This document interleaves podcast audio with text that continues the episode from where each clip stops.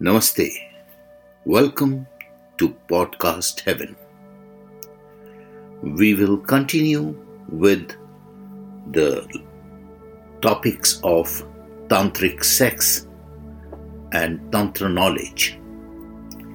Tantra is not only about sex, it has an impact on your entire life.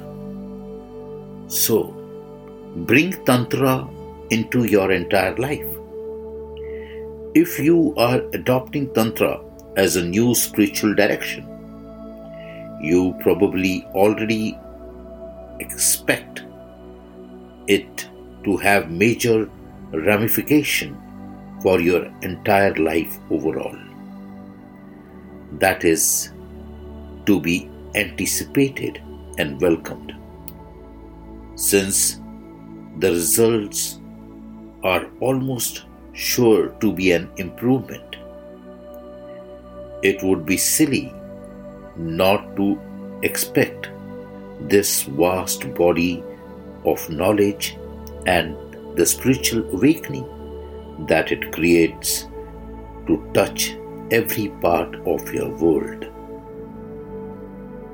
But if you plan to study Tantra in limited quantities, only to improve certain areas of your life, such as your sexual relations, you may not realize the far reaching effects this new found knowledge will have on the rest of your world.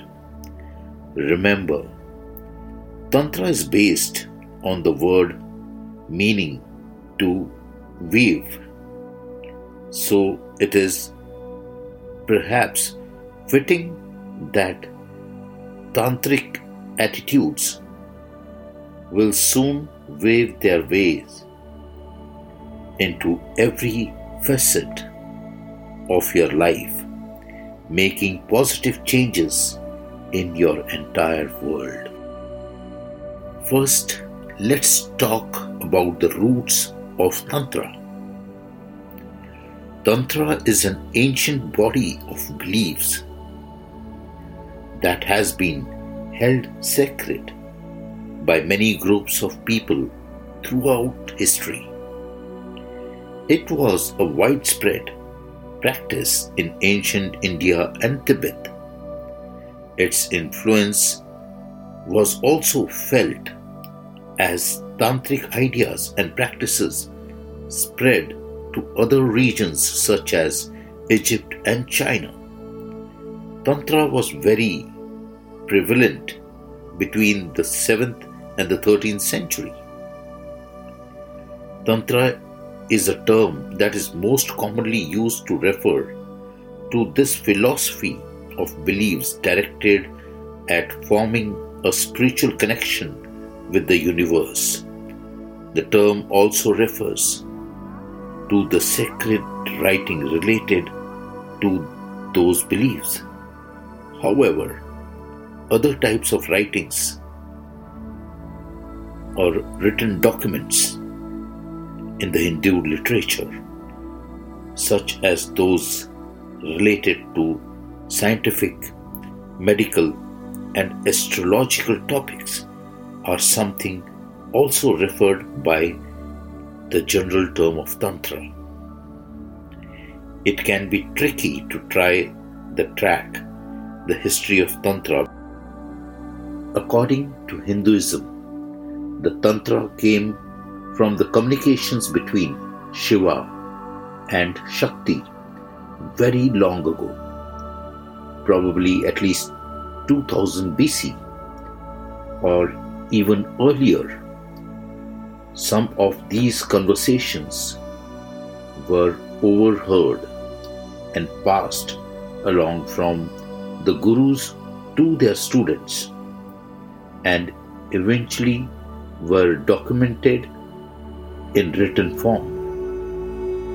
Hindu and Buddhist Tantra both place an emphasis of rituals, specifically rituals involving sex, food, and wine. Many of these rituals would also frequently involve dancing, music, and other forms of entertainment. Tantric Buddhism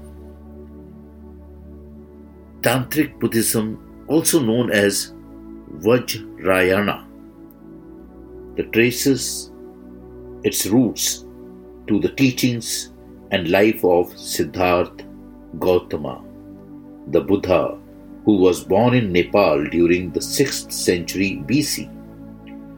His beliefs centered around the idea of middle path, meaning the philosophy of seeking enlightenment through the balance and meditation. It is believed that Buddhist Tantra, organized somewhere around the 4th century through a slow process in which teachings were passed down quietly from teacher to student. It most likely originated with the monks, and even once it spread to other parts of the population. Some sacred teachings were still reserved for monks alone. Tantric Buddhism gathered momentum by the 8th century and even adopted by the rulers during the periods of Bengal Pala dynasty 750 AD to 1150 AD. That's all for today. We'll talk on the same topic, giving more light on the Tantra. Till then, take care, stay safe, stay blessed, and be yourself. Thank you.